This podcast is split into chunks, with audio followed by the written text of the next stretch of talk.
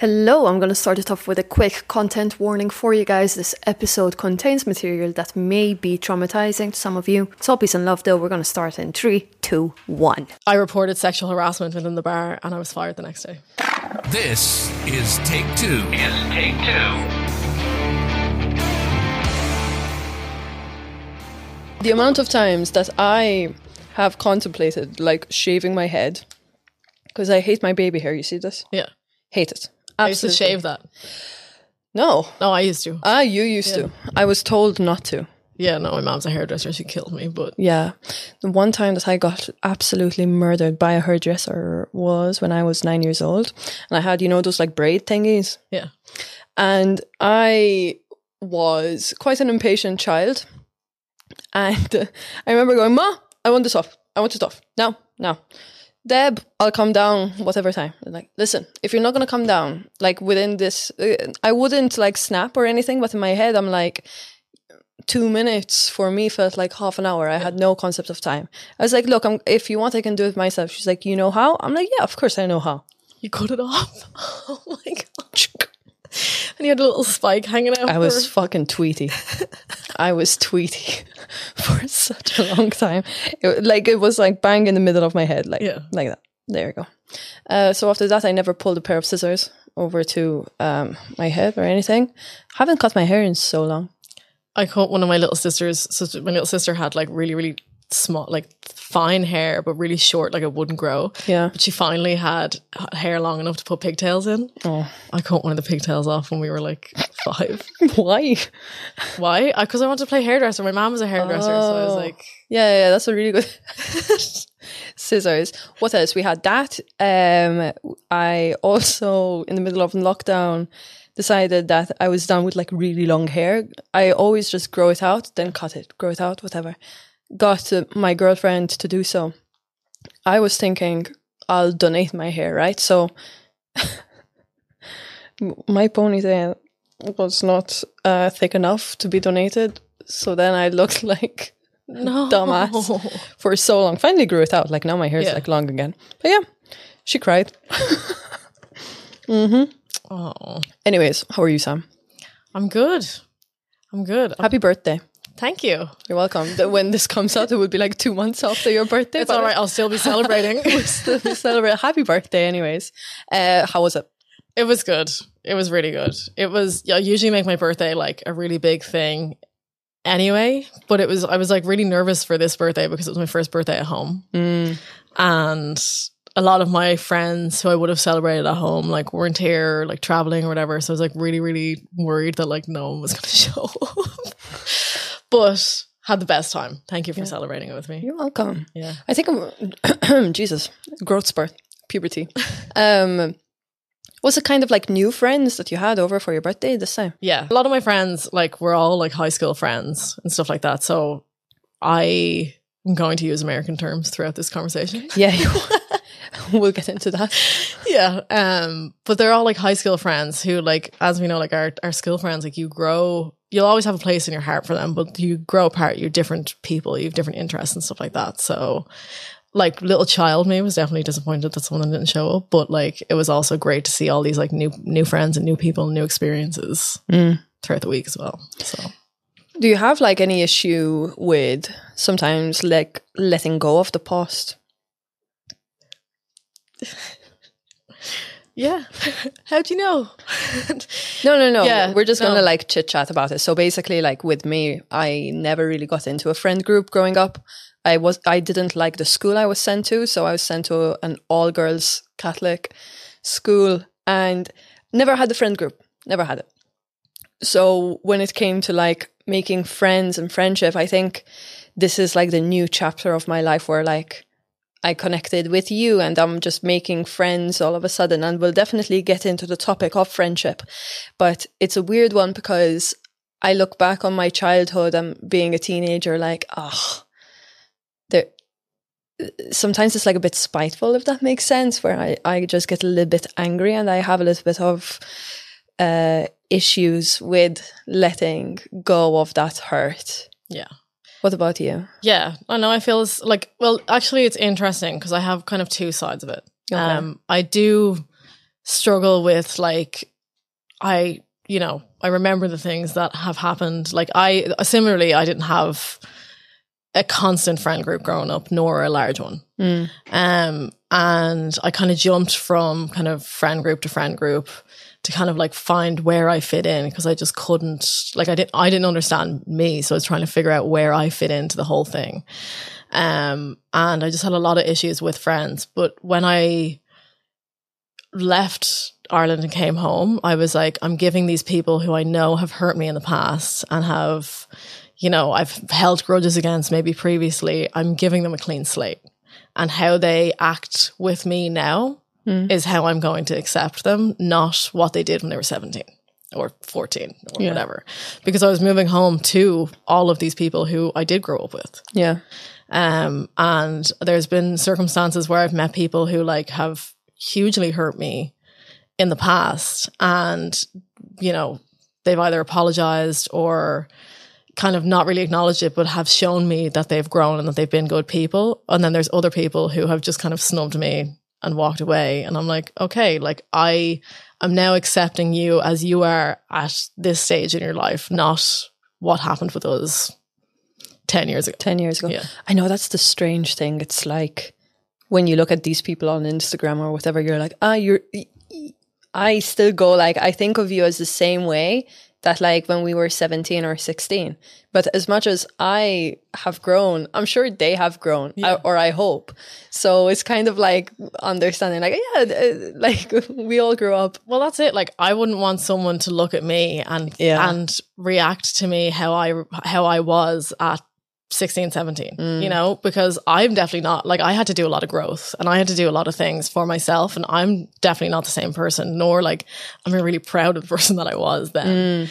You know, so like I would like people to extend me the same opportunity to show them who I've become and who I am now than Yeah.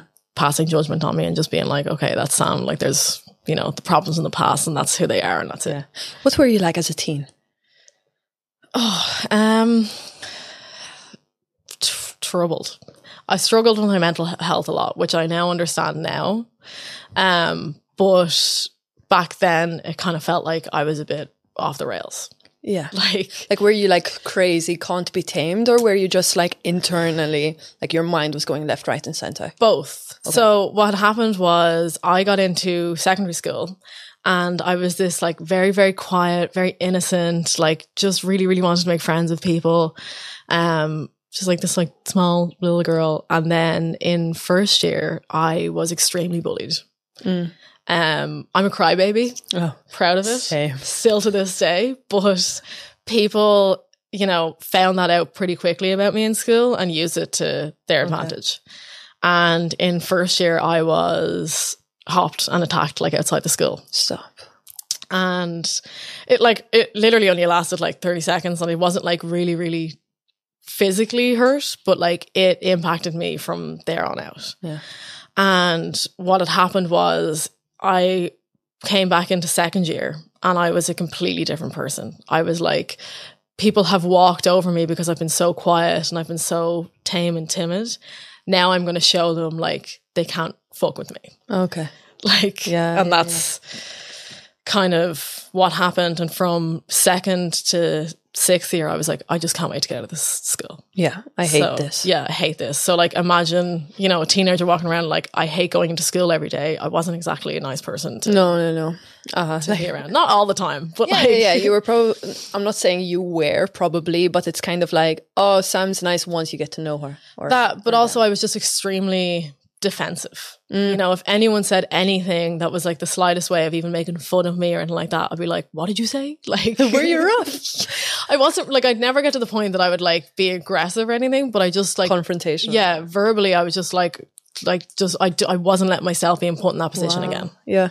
But the thing was I was continuously bullied throughout school. Yeah. Um I was thinking about this the other day like I was bullied in secondary school because I was I like my family all have really really dark hair. Okay. Um and I was bullied for years because I my arms are really hairy. Like if I forgot to shave my armpits, like they, it was like really visible and dark and stuff like that. So when I was seventeen, I went and I lasered Yeah. every inch of my body from my head to my toe. Jeez.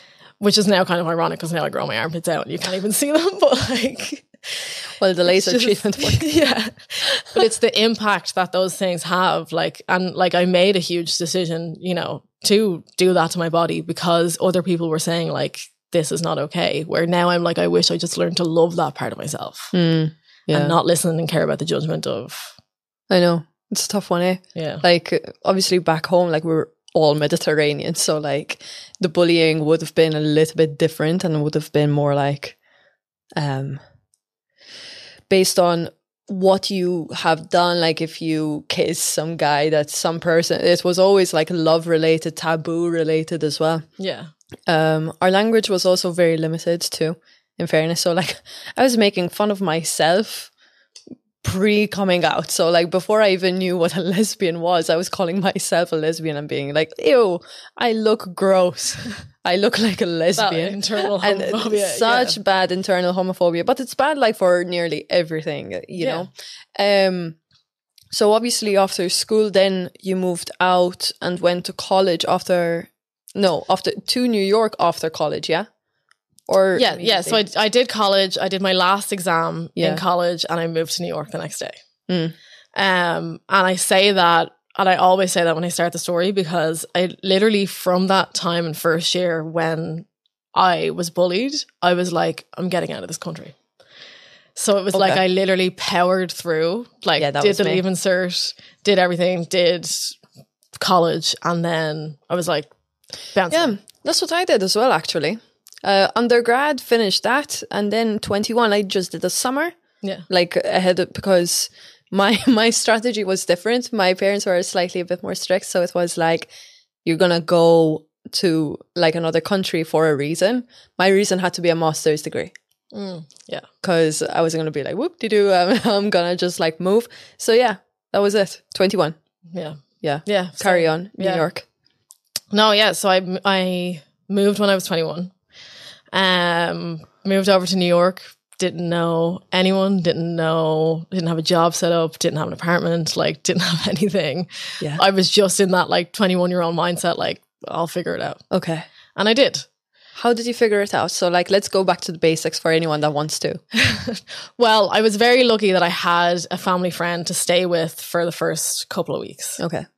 Um, so I stayed with them and I basically walked around Times Square, went into every single Irish bar that I could see Okay. and be like, "Hey, I'm Irish." Like I, I hadn't bartended before, but I'd worked in whiskey, so I was like, I that's all I said. I was like, I may not know how to bartend, but I'm a very quick learner, but I can talk to you about whiskey all day. Mm-hmm.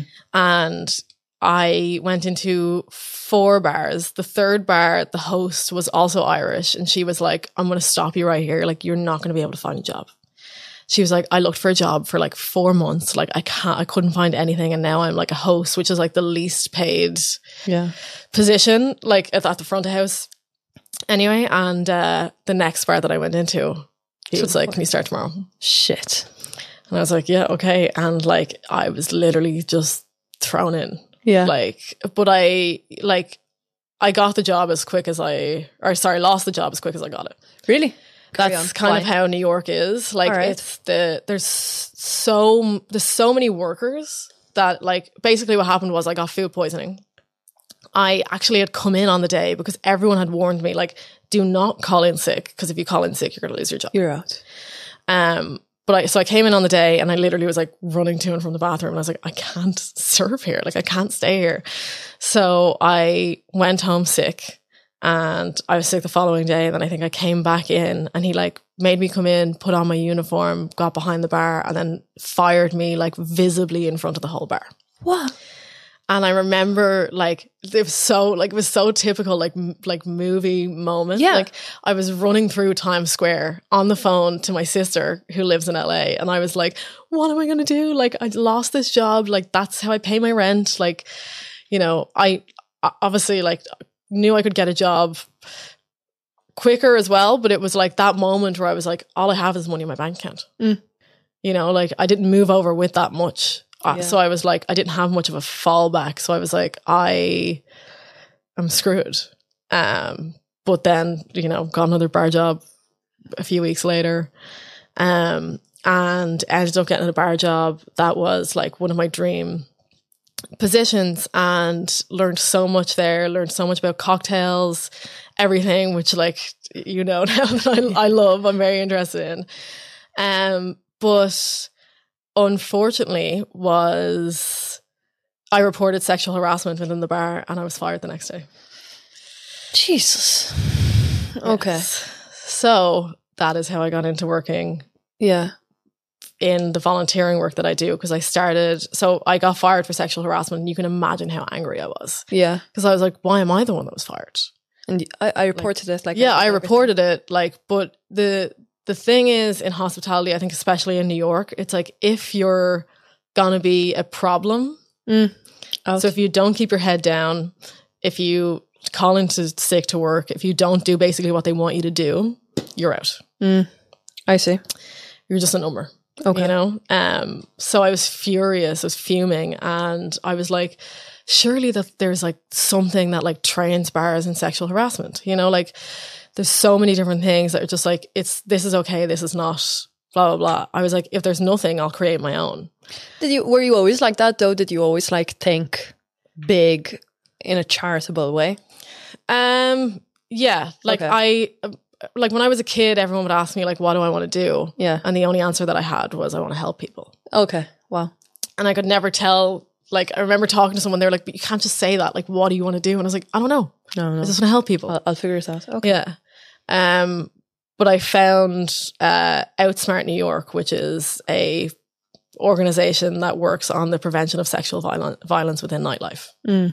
So I started training bars in sexual harassment, and it was the, one of the most like it was the, my very first time volunteering like as an adult, and it was one of the most like remo- rewarding things that Yeah. I've ever done. Probably Yeah. until like who knows what's Yeah. like next in store. But like volunteering now, I know it like has to be a part of my life. Like it's something Mhm. that I need to to like feed my soul. Mhm. Um, so I started working with Outsmart, and then they had reached out to me, and they're like, "Hey, we have this sister company that's called the Crime Victims Treatment Center, yeah. and they do this program that they basically train you in for a month." And you volunteer as an advocate to victims of sexual or domestic violence that end up in the emergency room because most of those victims or survivors end up by themselves in the emergency room in that position. Okay. So for two years, I volunteered. I gave uh, 12 hour, or sorry, two 12 hour shifts a month um, for two years to be on call. That if someone ended up in the emergency room due to those circumstances, I would go in and help them. Yeah. What was that like for you? Um, it was. I was very cautious when I was going into it because, and a lot of people had kind of said to me like, "There's a lot to take on. Like it's other people's trauma. You might get secondhand, Yeah. you know, uh, traumatized and stuff like that." And I was very cautious going into it, and honestly, it was healing for me Okay. to be able to help people in those moments Mhm. that they had no one else. Like it takes a huge amount of courage to get to the emergency room after something like that happens to you. Um and to even sit and talk about it and stuff like that and to kind of see the people who I was dealing with because it's a lot of a lot of people presume that a lot of the victims I was dealing with were are like females, young females. Like l- like a lot of the people, a lot of the survivors were, you know, an older man, you know, like a young kid. Like there's just so many different aspects of it. Um, but like the fact that I was able to go in and help healed me because I have a lot of trauma that I've dealt with that I haven't had that person there Okay. to do that. Yeah. And I remember one of the um people had said to me, they were like, I like they were like, I, I won't remember your name. Like there's just too much going on right now. But like you are Mm-hmm. my guard my, my guardian angel to me. Yeah. And it was doing simple things like, hey, do you need a glass of water? Yeah. Like, do you need space for five minutes? Do you need everyone to leave you alone? Okay, then I can tell everyone to Fuck off, to yeah. fuck off. Like Literally. yeah, like I get you. my my priority was the survivor whereas everyone else is doing their job so like the mm-hmm. doctors are trying to get the tests done the police show up and they're trying to get the statements and stuff like that whereas like i it was the first time ever that i'd had to stand and fight with authority figures. Yeah, I can imagine it because like they, it's such a tough thing to navigate because they need to get their questions like Yeah. written down, and sometimes they also don't know how to go about it. We're like, give us a name, or uh, That, but there's also a presumption that like the survivors want to report. yeah, You know, or- frustration yeah. as well. You know, like a lot of, I think, I think the authorities and like the doctors and everything should be trained in a way that it's like, look, if the victim comes into the emergency room and decides that they actually don't want to report, that's okay. And that is okay. Like, you don't, if I want to make it clear now, because it's one thing that I didn't know. If you go to the emergency room after an assault, you don't, like, it's not a mandatory report. Oh. So the doctors can take care of you, they can do the tests and stuff like that, but the police do not automatically show up. Mm. Whereas a lot of people think that when they show up there, They're gonna have to do. immediately they have to talk to the police, they have to do this. And, you know, like it's a huge, huge weight taken off you that it's like you can do the kits that need to be done, but you don't have to sit in the police department for hours and be like, this is what went on, this is the person that did it to me. It's just you have that there, you have the evidence there if you need it, if you do decide. Anyway, so. What's a productive way though to not use your past experiences and your trauma, but uh, I think a lot of people kind of sometimes feel a bit helpless on how to navigate this space, and I feel like volunteering in said things isn't uh, an option that pops up in people's heads, where it's like, oh, let me do something on social media instead or a campaign, which of course is amazing. yeah. But people forget about the fact that you can volunteer and you can be not like a silent helper, but Well, that's yeah. That's I think with the like the the capitalist society, it's Yeah. like you know I want to help, but like like a lot of people said to me like you do that for free, mm-hmm.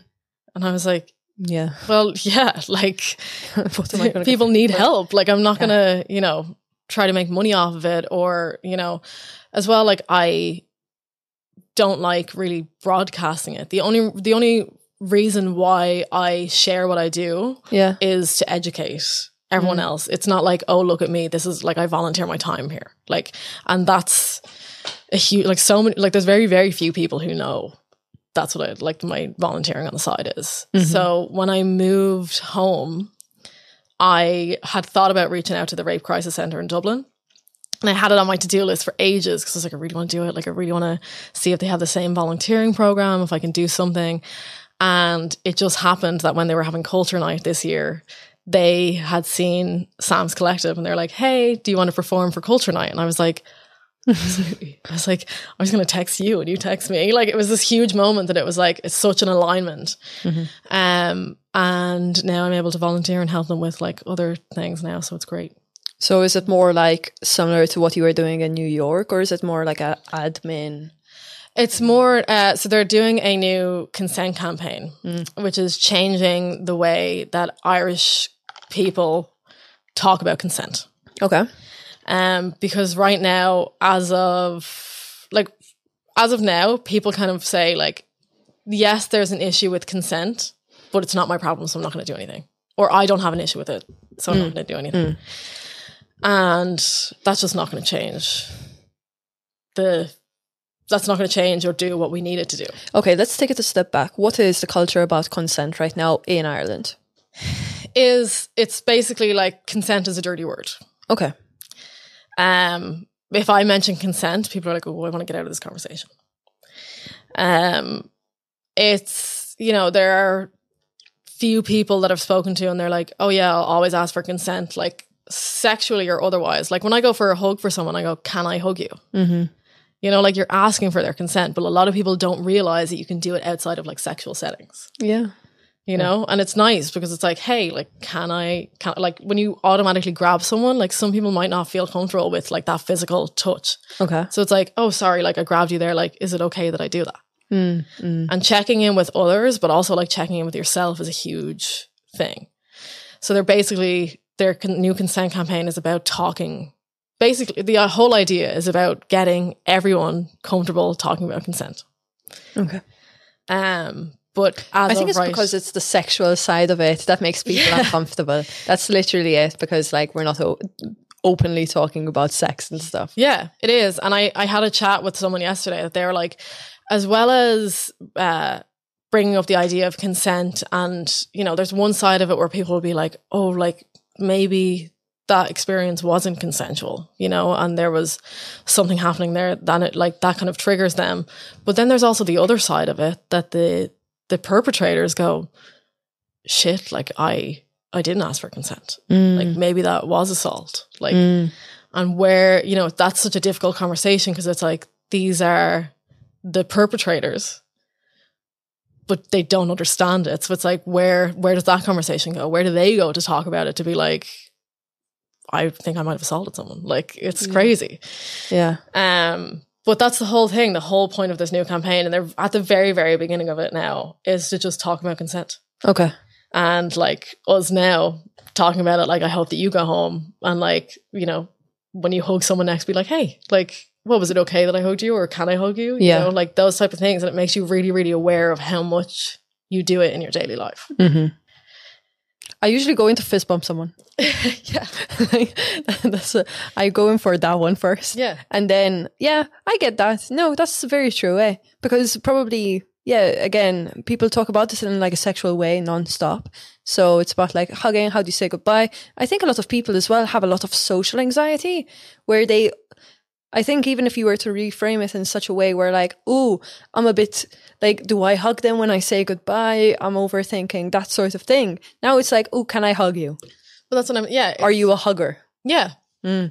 and like i well i think that covid helped that like in regards I know to- it does. Yeah, a lot yeah. of introverts actually like were super happy about that. Where it's like, no, I don't get to hug anyone now.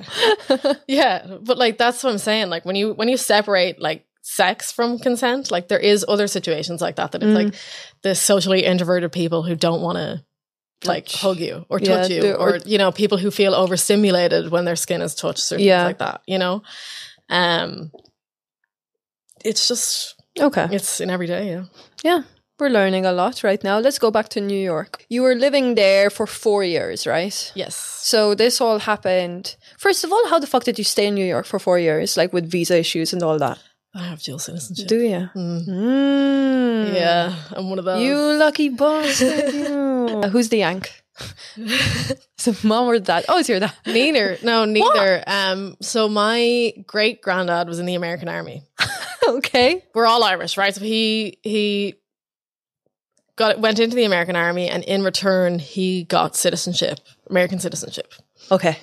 So this was my granddad's dad. Whoa. So when my mom and her siblings were kids, my nana actually figured it out because like he had just got the passport and left it there, and like yeah, yeah, yeah. didn't think twice about it. Whereas like my when my nana and granddad had a family, they were like it was just a shitty time in Ireland. And they were like, it's time for us to start thinking about going Yeah. to the states and stuff like that.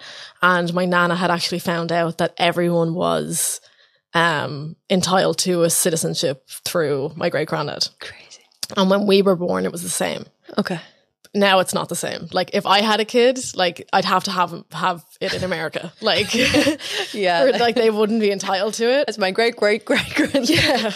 Just keep the Um, going. But it's not like that anymore. Like like it's I, you know, technically I'm like so say if I had a child, like I'm Mm. American. Oh, You know, like through the citizenship. that's weird. Yeah. But Do you anyway, have an American passport now or an Irish one? both. Okay. Yeah. Cool. Cool. Yeah. So that's how I got over there and that's how I stayed over there. Yeah. Um I literally like there was no nothing like No issues, nothing. nothing, just walked through the airport and moved over there. Stop. Yeah.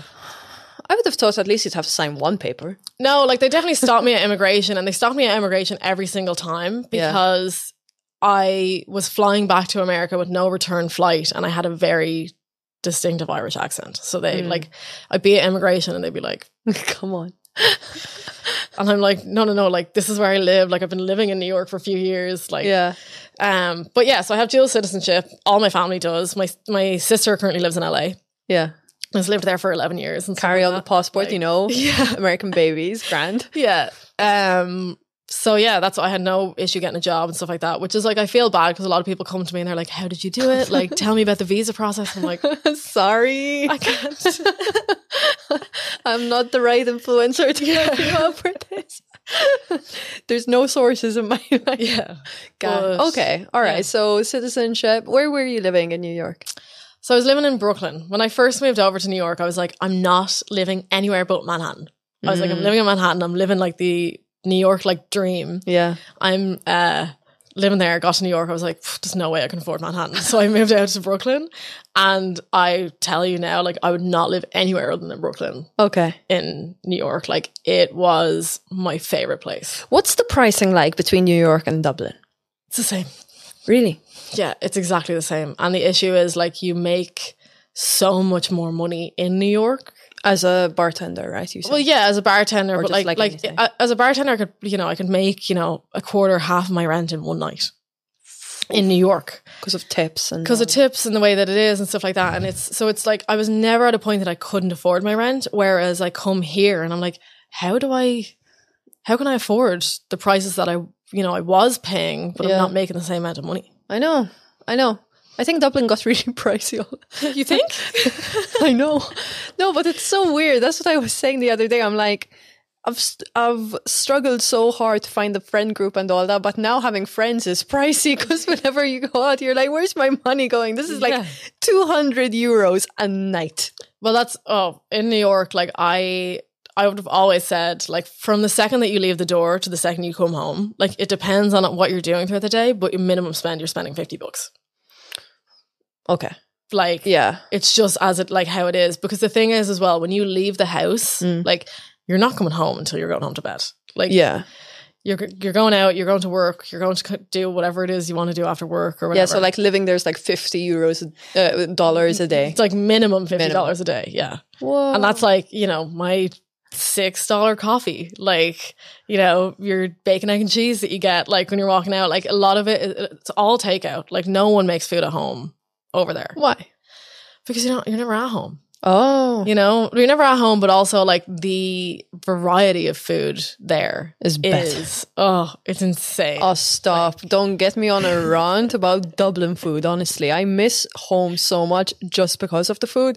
You know how grumpy I get where I'm just like, listen, all I want is something light, yet filling and savory. Yeah. Don't come to me with these stupid ass sausage rolls that have been fucking defrosted this morning. They're disgusting. Vegan sausage rolls. Disgusting. not only that though i Yeah. feel like the irish palate is so bland yeah, roll and soup.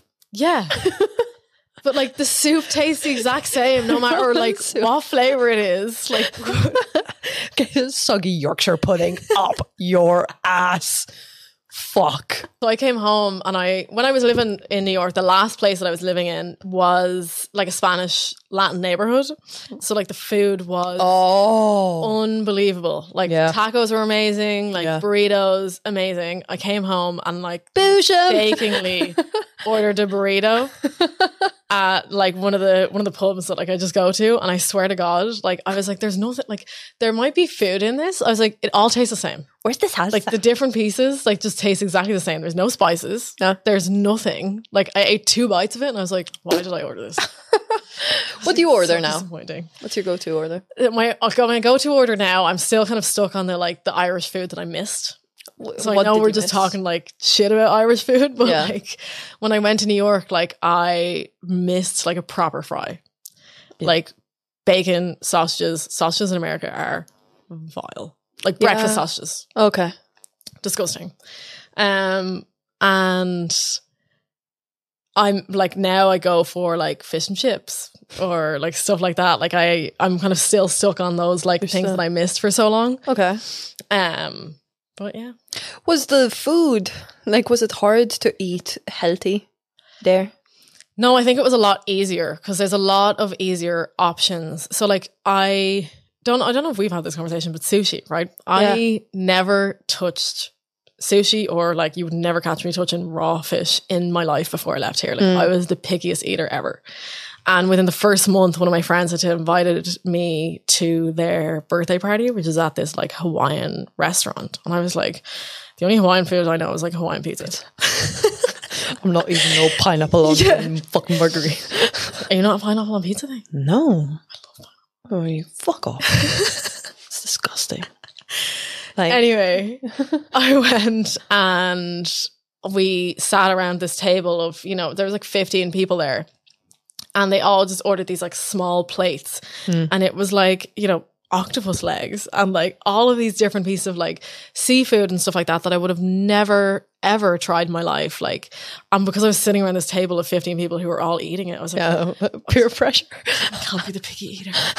and you so, grow, grow up, son. Yeah, and I swear to God, like it was within that first month that I was like, I just have to, I have to do it. Like I Yeah. can't say no. Yeah. And I started eating it, and it was delicious. And from there on out, like everywhere I went, like I wanted to try the newest food place. I became obsessed with sushi. Like I'm in love with sushi. Mm-hmm. Um, and all of those places were healthier because like the food in Ireland, the the takeout places are very similar.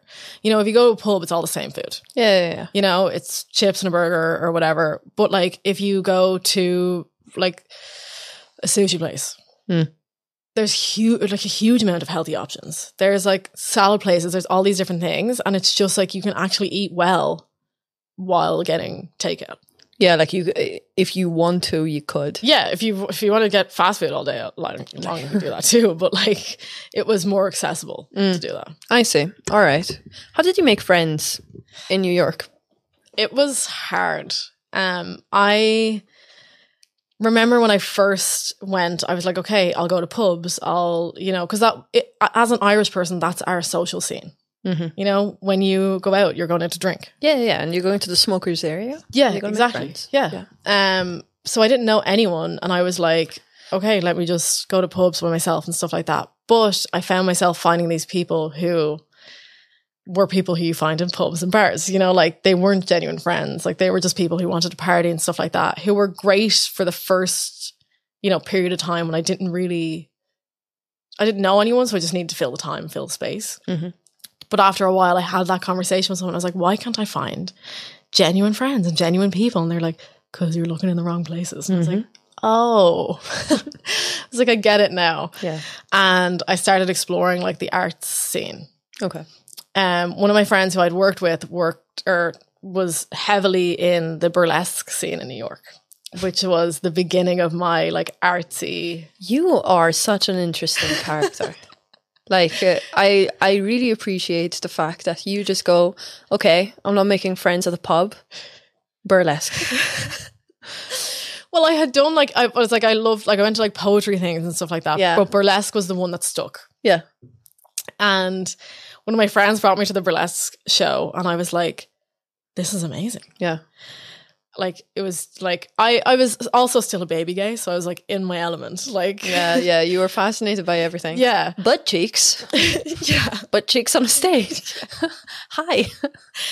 But like as well as that, I was watching these people get up and just be like the truest form of themselves. Like Mm. they did not care who was there, who was watching. They were getting up on stage and doing their act. And like I don't know if you've seen a lot of burlesque, but burlesque is like it's acts. It's not getting up on stage and stripping because a lot of people are like, "Oh, you're like a you're a stripper." It's like it. They're it's a performance. Like they have a certain song. They have like their outfits made to the point that they can like rip it off whenever they want to. Like it's just such a creative, artistic display. Like it's amazing, and I just fell in love with it. Would it be like queer? Is it in the queer scene? Yeah. So I, the burlesque scene that I was in was mm-hmm. all queer people.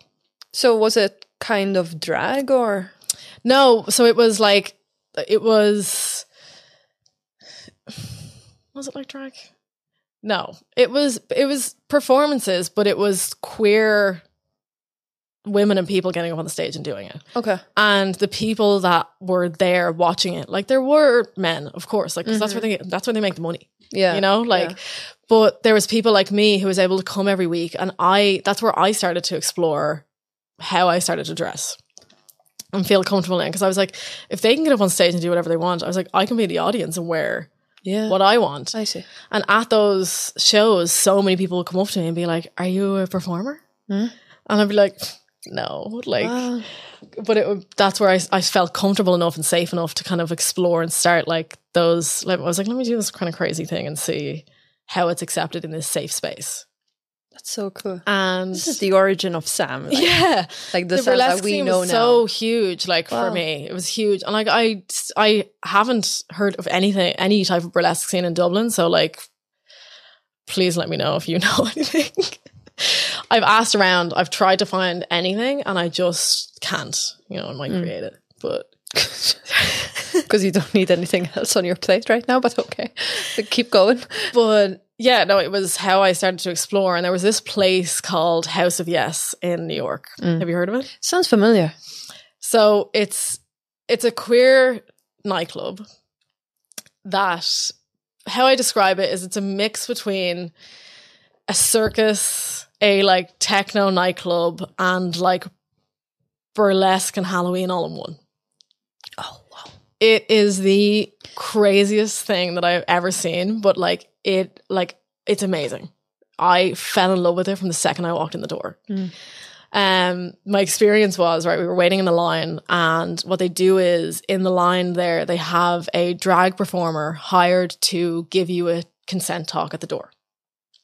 So they go, "Hey, like, we really want you to have a good time tonight. Like, we want you to enjoy yourselves and stuff like that. But there's a few rules that we like need you to to live by while you're in our space." So you know they you, it's it's where I got my beginning speech for Sam's Collective. It's like there's no hate, there's no homophobia.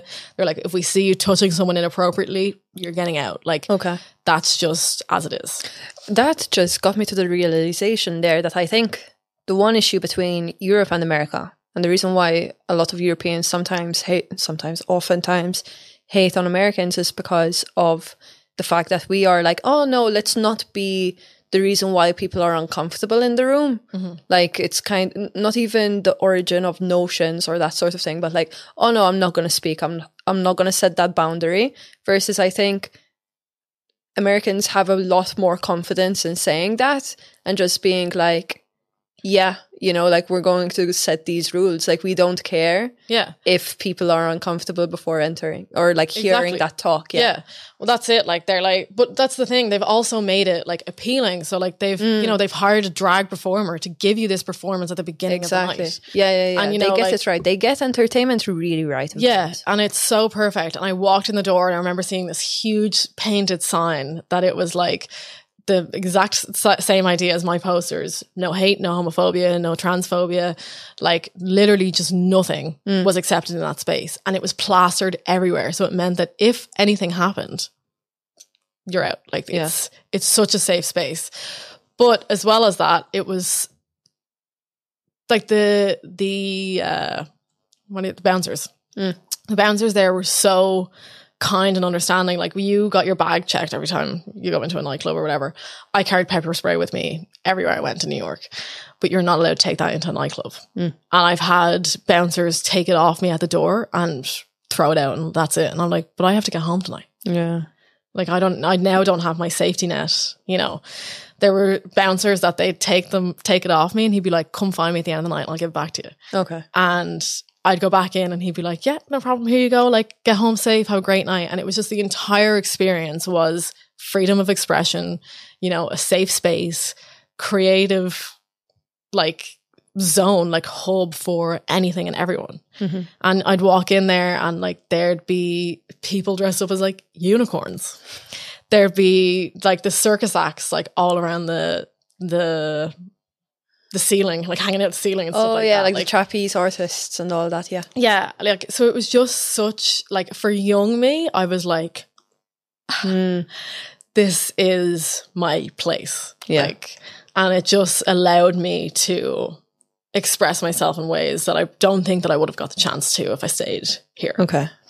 Um, so as well as those, I started going to open mics, and I well, I, I was I actually started writing poetry when I was in New York, um, but I started writing it as a like coping mechanism, and didn't really share it with anyone. Didn't let anyone know that I did it. Like I didn't even call it poetry. I was like, just my journal. Like I just Yeah. write it down, whatever. It rhymes too. Sometimes. Sometimes roses are red. um but I met this friend who did write poetry and really wanted to perform it and stuff like that. And they quickly became like my best friend. And the two of us would find every open mic that we could go to and go every single week. So there was this one place that we would go to. Sorry, every Tuesday we would go and it was Stay close to the mic, Sam. sorry. It was called um, No Artist Info. And it was a variety open mic. And it, I had mingled with people there that I had like probably never ever would have before. So there were like rappers there hmm. that like I knew every single lyric to one of their songs. You know, like they'd come up every week, they'd get up and they'd sing, they'd rap, and that would be it. There's singers there who I still listen to this day. Like they're absolutely amazing comedy, poetry, everything. There's such such a variety of it. But I went there for months without performing. Mm-hmm. I just kind of sat silently in the back, and I definitely like I mingled with everyone because that friend was performing, so it's kind of like kind of part of the performers group, but also like I see. It that's why? it that's why people keep asking me if I'm going to perform at your open mic? Whenever they see me talk to you, they're like, "Oh, are you a performer?" I'm like, "No." like, maybe maybe. that's that's the goal of the open mic though, is that like people come and they sit, and then they finally feel comfortable enough. Is it? Yeah. Oh, I just go to no. I just go to support you. you No, well, that too. yeah, but but like I just want to be another seat of like fill and just Yeah, enjoy. but no, I like when I first started going, I would have never thought that I would get up on stage to perform anything. Mhm.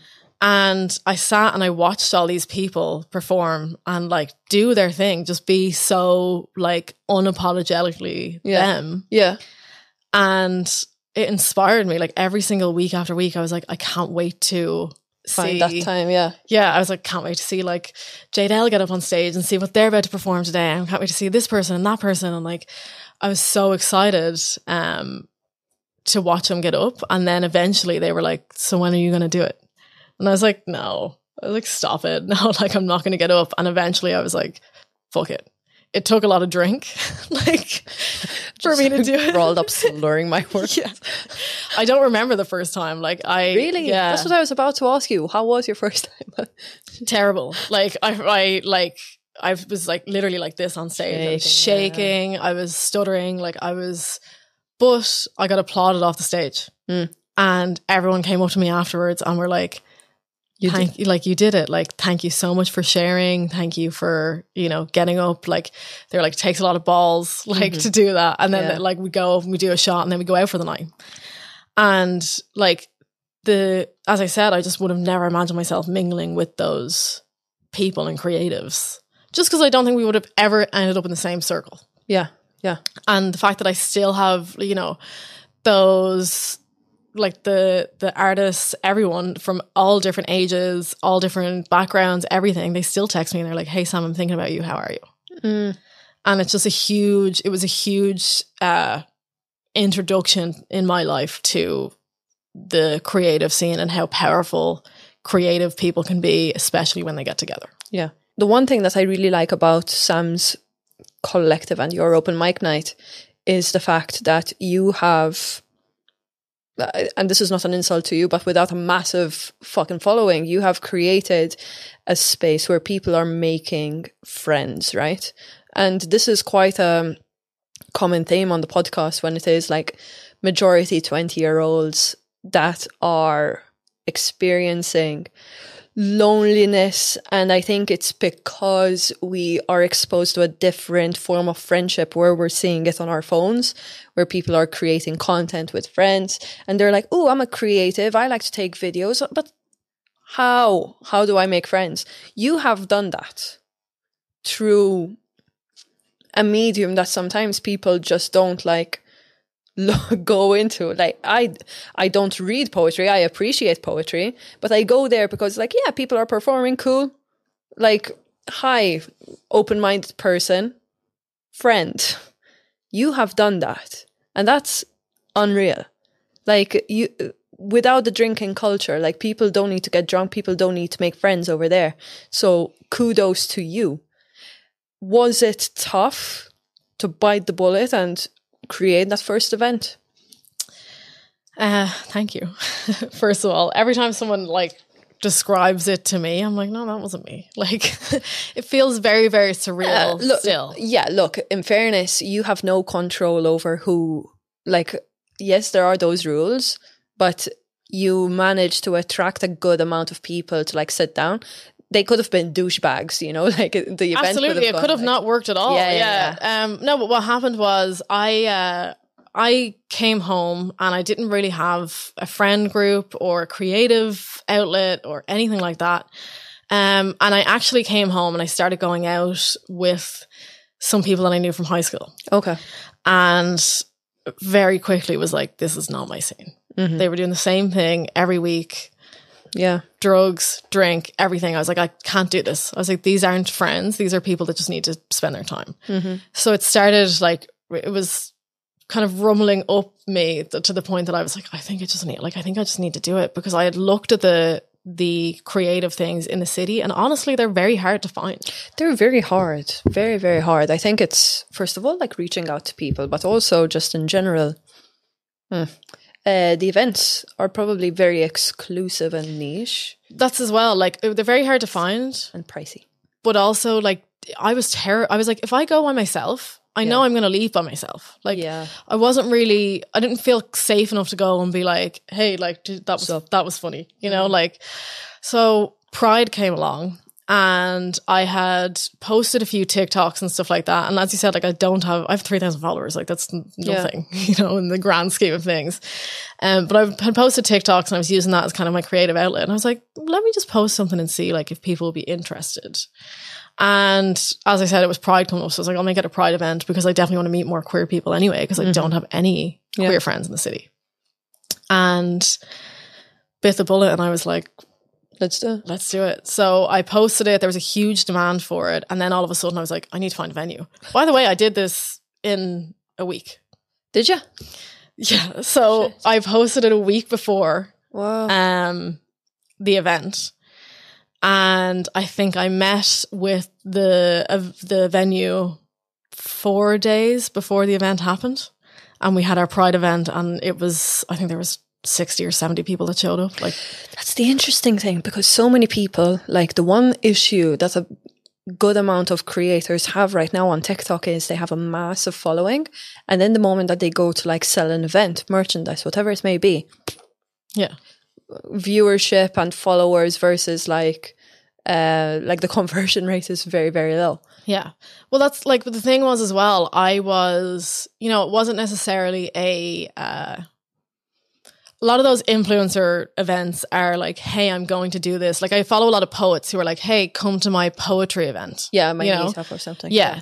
Um, and it's like great. I would love to do that, but like, it's also it costs a bomb Yeah. to go, you know, stuff like that. And it's also it's like I'm I don't want to pay that much just to go and see you. hmm Yeah, that's it. You that's know? it.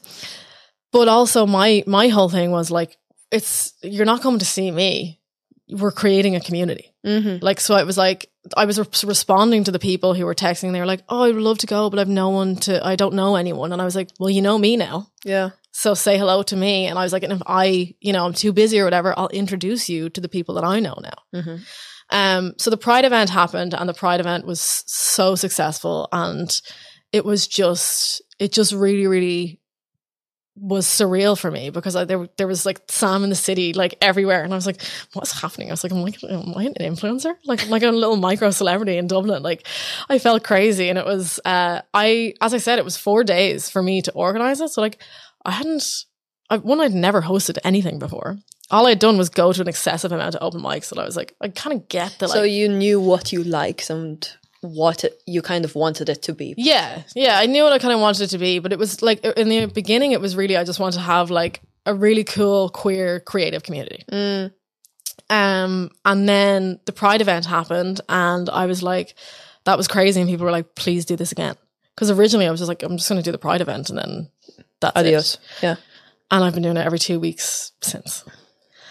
And the goal of it for me, as you said, like it is to create a community. It's to create friends for people who may not have it, like as well as the creative outlet and for all of these creative people to meet up and uh go like mingle with like a comedian mingles with a poet and like they inspire each other you Yeah, know? yeah, like yeah. or like i said like a rapper comes in and like meets a drag queen and they're like oh let's collab or let's do these like it's these people that you know may have only been exposed to other poets or other comedians or other musicians and stuff like that. And i'm now like let's all mingle that. But mm-hmm. there's also the opposite side of it where it's the people that are just coming to watch mm-hmm.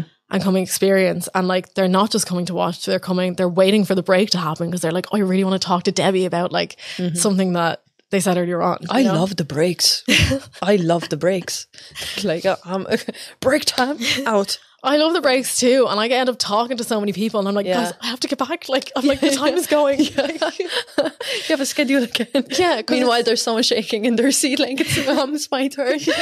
well that's like it's so hard for me to like and i have been very lucky that there hasn't been any huge like mishaps for me but like it's it's very hard to run an open mic because it's you can't really organize it like it can't be an organized run it's just like let's see what happens let's see how many people want to come let's see how many people want to perform like see how the room is like every single night is improvising how the night feels for everyone yeah. you know, so if the room is quiet and they're kind of like dull, I'm like, I'm not going to, you know, continue the show if they don't want to, Oh, I see. you know? With- What's uh, the main, not even difference, but what have you learned so far in terms of event coordination from the first open mic to the last one you have, latest one? Um, there's been a lot. Like, it's been a lot of, you know, small mistakes that have happened that I had to correct myself and stuff like that. But my thing that I always fall back on is like, what is my goal for it?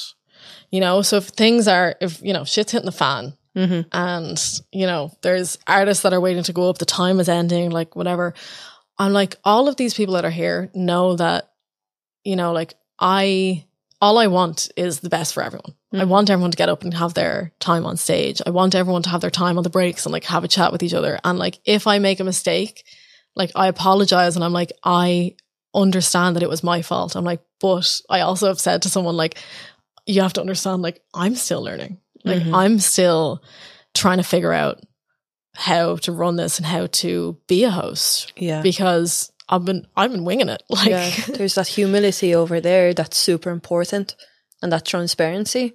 And I think that's where you are going to like see that leverage and that will take you far because you're not like claiming like look best fucking night out in Dublin. I, I like can stomp on the competition. There is that little bit of like, no, look, I'm learning, I'm doing it by myself. You all know this. Thank Yeah. you for showing up.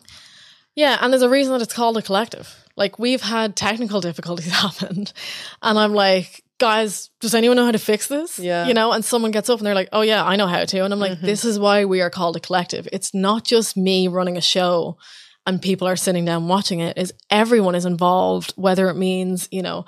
You're an introverted person that like knows the technology so can help me out whenever I need to, or you're someone who wants to perform, or you're someone who just wants to come and make friends. Like everyone is there for their own reasons, but they're all valid.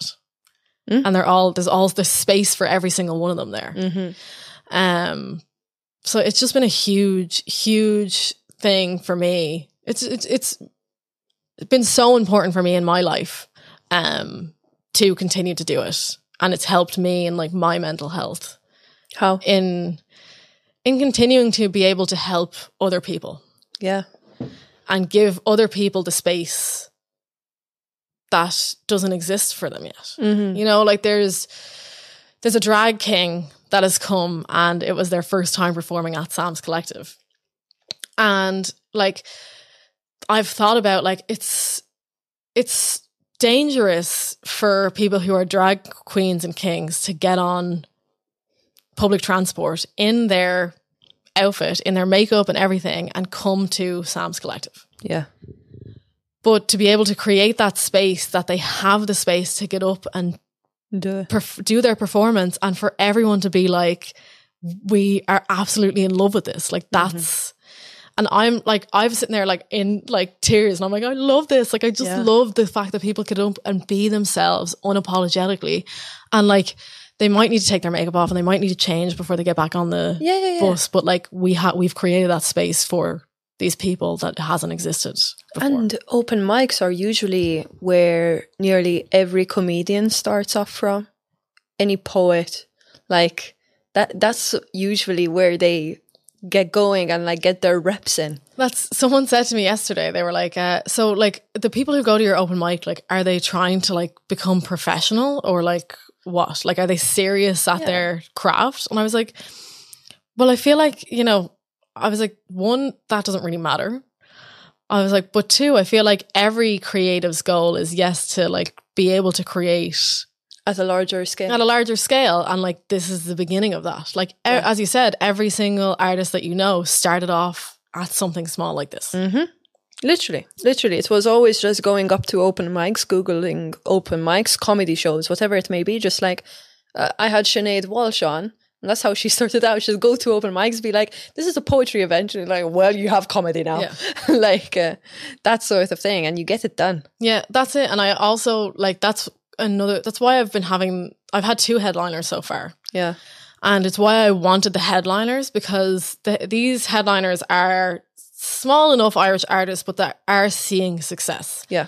And like the huge thing for me is to have them headline our open mic and have all the other performers look at these headliners and be like, it is, it can come true. Like Mm-hmm. it can happen. Yeah. You can like uh, Sammy. Where Yeah. were they at before? At the academy. You know, was that a sold out event? Yes. Yeah. Yeah. Sammy has sold out uh, the Academy and then two, Lo- two London dates. There you go.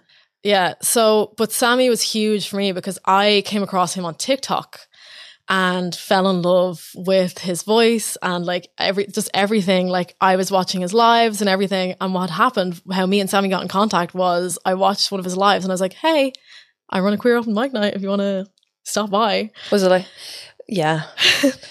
oh, the magic of reaching out to people. Well, that's it. And like the magic of re- reaching out to people, but also just just do it. Like just like there's Send so it. many people who sit there and are like, oh, like it's you know whether it's sending the message or like should I do this event? Like should I, you know, should I create this idea? Should I? And like people don't do it because they're so worried of all different other factors. Mm-hmm. I think that I had just gotten to the point in my life that I was like, I don't care about the judgment because it's going to come either way. Yeah. Yeah. That's it. That's it. I think that is understanding that turning point of am I either going to judge myself for not doing anything in the long run or people that I'm not in touch with kind of go, oh, what you doing? All right. You know, That's the amount of messages and support I get in my inbox, but not publicly shared is like so different. Well, that's and it's interesting to me the people who people who see me in Swords and stuff like that who I knew before I went to New York. Mm. They'll come up to me and they'll be like, "So, like, you're you're doing events or something now, are you?" and I'm like, "Yeah, like it's a, it's a very casual way to drop in. Like, I see that you're doing this, I see. but like, you know, also not really." Like they wouldn't really entertain it. They wouldn't write to me or like any of my content or anything like that. It's like we see this, but also like when I get those comments, I'm like, is it coming from a place of like kindness or not? I always question that, and that's why it doesn't really affect me in that way. Because I remember starting out being like, obviously, with my podcast, I'm not technically dependent on how many seats show up, so it's a different type of vulnerability. That I was like, why? Why is no one supporting? Like the guests that I was bringing on as well were super good. Um, so I remember being a little bit disappointed with that. But then the more I did it and the more episodes that were released, I was like, okay, all right, I'm onto something. I'm slowly starting to figure something out. And you know what it is? People are watching and listening. They are. They just won't openly support you. Yeah. The only time they're going to openly support you was at a point is will be at a point in time where your inbox is so full that you can't see it. Well, that's so it's I like don't if saw it literally two days ago. I posted this TikTok, and it was the same idea. It's like when you start to see success, you know, like I was like, I'm seeing success. I'm doing the things that like I would have never imagined that I could do. Mm. But like I'm at this point, and it, like the TikTok was literally like, I wish someone had told me that I was doing, I'd be doing it by myself By because yourself? you, it's a very lonesome journey once you start to see success. Because I don't know whether it's people like feel that they can't say things to you or whatever it is, but like I, a lot of the people who know me haven't really acknowledged like the amazing things that are going on Mhm. for me. And like at the beginning of this year, I haven't told you this. I was uh I was actually I, I moved home because I was really really struggling with my mental health. And at the beginning of this year, I was in an outpatient program in a psych ward. Oh yeah, yeah. So to go from there to this, That's why your birthday was so big, though, as well. that's exactly why my birthday was so big. It was just such a huge accomplishment for me to get to this year. Yeah, like but to see um just to see everything that's gone on to see like my successes i have kind of been you know a bit like mm, like why can't people be like hey good job you know, I know. I I struggle know, with that like, so much. yeah yeah, yeah. I, like i don't need the praise but it also sucks when your like best friends are like yeah cool Mhm. you're doing that that like gay thing Mm. you know Mhm. so that sucks but the validation is very difficult um, because I think we have to, or I, I'll I'll talk for myself. I still sometimes struggle to get into the process of creation without validation. And the reason why it probably goes back to childhood. Like if a professional were sitting here that go like, "Oh, your childhood validation, that sort of thing. Why do you need it?" So it's just about understanding that context Yeah. of I am never gonna get it, and how am I gonna create that relationship where, with myself where I'm the only one that is gonna like validate me.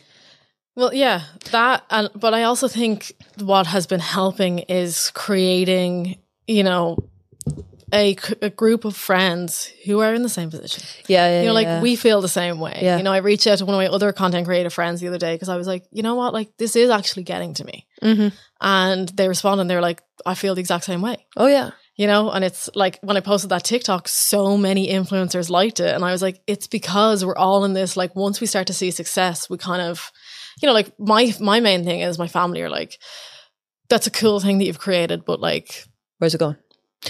People keep asking me, "Well, are you making money? yeah, Are you making money?" That's the only thing that's like will get their not their approval. yeah, but, But like the- they un- they don't understand why you do it. societal way of like getting that validation is uh, are you monetized which gladly anyone that wants to monetize this podcast make my family proud. Um uh, collective too. monetize them too. But it is about uh, that validation. I feel so happy now the more that i'm doing this that i have finally attracted a solid um contact list dare i say of uh, people that understand and go through it. The first time i got a hate comment i went to the first creator that was on the podcast that i got along with and i was like do I delete? Like, what do I do? Um, where What, was what do you do with your hate comments? um so okay, there's a there's a routine for a hate comment that I used to have before. I at first would like look at it and it used to sting me a little bit and that was specifically if they were about like talking about my accent if uh, it was just like being foreign that sort of thing and then like if they called me a shite host for example that used to get to me a lot and I actually Googled, do you delete hate comments? I had one friend say, like one guest say, like, no, delete them if it's going to skew someone's, like, like someone you that like rolls on your TikTok. If it's going to potentially skew their perception of you, delete it. I had someone else then go, look, if you're com- you're going to get to a point where you're so comfortable in yourself that you are going to tell them, fuck off. I haven't got there yet, so all I do is just play happy music. I just play Mean by Taylor Swift, and uh, like That's, automatically. I I'm like that. I might steal that one. Someday I'll be that one. Yeah. Um, No, I that, I like that. I I don't. I think I just leave mine there. As of now, if uh, what I'm doing now is if they're gonna be talking shit about the guest, I don't care. I delete it because the guest can't defend themselves on my profile. Yeah. So that's not going to happen Un- unless if it's like a proper, you know, like debate or whatever. Of course, I'm leaving it there. In fairness, I don't get too much. It's more about the topic at hand because the way TikTok works, it's literally just like if it's about the housing crisis, you don't know what you're talking about. Da da da. Scroll next. They got on with their day. I need to learn how to get on with my day. Yeah. Um, I had someone tell me recently, it stayed in my mind go woke, go broke. And if I were to bring on guests that want to bring awareness to certain things, and if I want to fight the good fight, I'm Yeah. going to lose it. I was like, all right. Other than that, you're great, Debbie. Yeah. I was like, fuck you. Well, that's it's it's always you, there's so many of them is like the negative Mm. comment followed by like love your show. Love your show. Just like, uh, just a few minor tweaks. I was like, get those minor tweaks and shove them up your ass. Please. But I I ignore mine right now. But what I've noticed it's doing is I'm also ignoring the positive comments. You have to. Yeah, but I I don't like doing that because a huge thing about my reason why I'm on TikTok and the events and everything is community. Uh, yeah. Yeah. But No, I'm saying like uh-huh. you know I've I've posted TikToks about the events. Like I said earlier on, when someone was like, you know, oh, I would love to come, but I don't have any queer friends. Like I want to be able to respond to that, being like, you now know me. But if I'm ignoring hate comments, I just refuse to look at the comment section and leave it there. And now that person won't come to the event because I haven't text. them Okay, that. so from a professional uh, point of view, the solution to that is a community manager. monetize. Yeah. can pay for that. Exactly. Um, I think something like that, though, it's just like, y- unfortunately, those kind of things will filter through. If they if they feel that strongly about something, there's your Instagram linked, there's your inbox open, they can message you through there. Yeah. So it's a catch 22. I don't respond to everything. I usually respond to the comments that have a little bit of substance to them, Yeah. a little bit of sauce, or, or just like if it's a compliment. Knowledge. I think also sometimes you have to like play with the algorithm as well, where. Mm-hmm. Look, if you got 12 comments on a TikTok and you responded to each of them, there's 24 comments. Do you believe in the concept that creative ideas come and if they don't like if you don't act on them, they go on to the next person? I've never heard that, but I Did like you that. not? No. So if you were to like take it a step back in terms of like spirit like spirituality and all that, God, not the Christian one, just God. Yeah. They leave you they give you like creative ideas and it's upon you like it's your turn to just like act on them. And think about it. How often do you get a really good idea? You don't act on it, then you're like, what, what, what was that thing again? Or you're like, fuck, that person did it. Well, that- you Why didn't that- you do it? Yeah, you see that so many times. People are like, "Oh, that was my original idea," and it's like, "So why didn't you? Why didn't you do it? Yeah. And then the theory goes, I am butchering it. The theory goes that after a while, if you keep not acting on these little mini opportunities, they're not going to come to you anymore, which I find really cool. Well, yeah, that that also builds on the idea of like creativity, like how if you stop creating, Mm. you're you know you're gonna run dry. Like you're not gonna really be able to ha- be as creative, and it's like training the brain too. You know, like for me, I didn't paint for years, so it was really, really hard for me to get back into painting. But once I did, I was like, I would start one painting, and within the first five minutes, I'd be like, oh, I'm, I know what I'm painting next. Yeah. You know, Yeah. it's the uh, it's that idea. It's like of, of you're training your creativity. Sorry, I just saw your. Give me that ring. You gotta like pull it. I love this. Sorry, I just saw two pairs of eyes in the second No, I one. know. I left it on the table. I was like, I have to put it on. you have to put it on. Yeah, that's a question I wanted to ask you. There you go. Yeah, You gotta do it. Yeah. gas. Um, when it so was it just burlesque that got you into this style? No, I always dressed. I'm going to use the term weird because that's what people have always. You can, that's what people have always used. You know, for me, and I take weird as a compliment now. Okay. Right. So I've always dressed weird, a little eh, like on edge. Like I, you know, would when we would go out with my friends in school, you know, they'd be like, "Oh, we're wearing like a nice top and jeans," Hmm. you know, and I'd be like, "Okay, cool. I'll wear a nice top and jeans, but I'll wear jeans that are red and white striped. Okay, so you always had that. I always had that thing, but I was severely worried about the the judgment of other people before I left for New York. Okay. So what someone said to me recently was that they were like, "You, I think before you left, you did your style like thirty percent. Like it was there, you wanted to do it, but you were too afraid Mm. of what was going to be said, or you know whatever would come of it." Now you just do it hundred percent, and I don't give a fuck. Like, Yeah. you know, I I wake up in the morning and I like literally what happened today. I was like, what am I gonna wear? I put on these red and white striped dung- I call them my clown dungarees. Yeah. And I sat down to do my makeup and I was like, put a, like a little bit of red here, put some dots here, and like that's how my makeup goes. Like people think that I spend ages or hours getting ready, like I'm planning. It's literally like I'll pull this weird thing out of my wardrobe and just paint my face. like that's how it goes. And I like but I love it though because it's it's always been a huge way like before I started painting or writing, how I expressed myself was my was how I dress. Okay. Um, I didn't start experimenting with makeup until like recently, but it was I always had weird clothes, like all just like odd things, Okay. like tops that had like that had like webbing from here to here that looked like wings, like Okay. like, crazy things that I'd be like, oh wow, like I can't get that everywhere, so let me buy that, you know. Um, but since I've been home, it's actually I've actually felt more myself and in how I dress and how I express myself. But, but like I was afraid that when I would was moving home that that was kind of go back into like its cage. Mm-hmm. When I was moving home, I was like, okay, I could either tone myself down to make people more comfortable, Yeah. which was a serious discussion that I like had with myself. I was like, am I going to do this? Or I can just be unapologetically me and just let people stare. Because people do stare. Like people stare at me. I can't imagine. yeah. When I think sometimes it's also curiosity. Like, oh, I want to see more. Absolutely. Like I don't think it's all a negative thing. Yeah. But like when you're walking down the street and there's people staring at you, doesn't like No, it doesn't feel good. Yeah. Because Do you it's also- experience social anxiety though?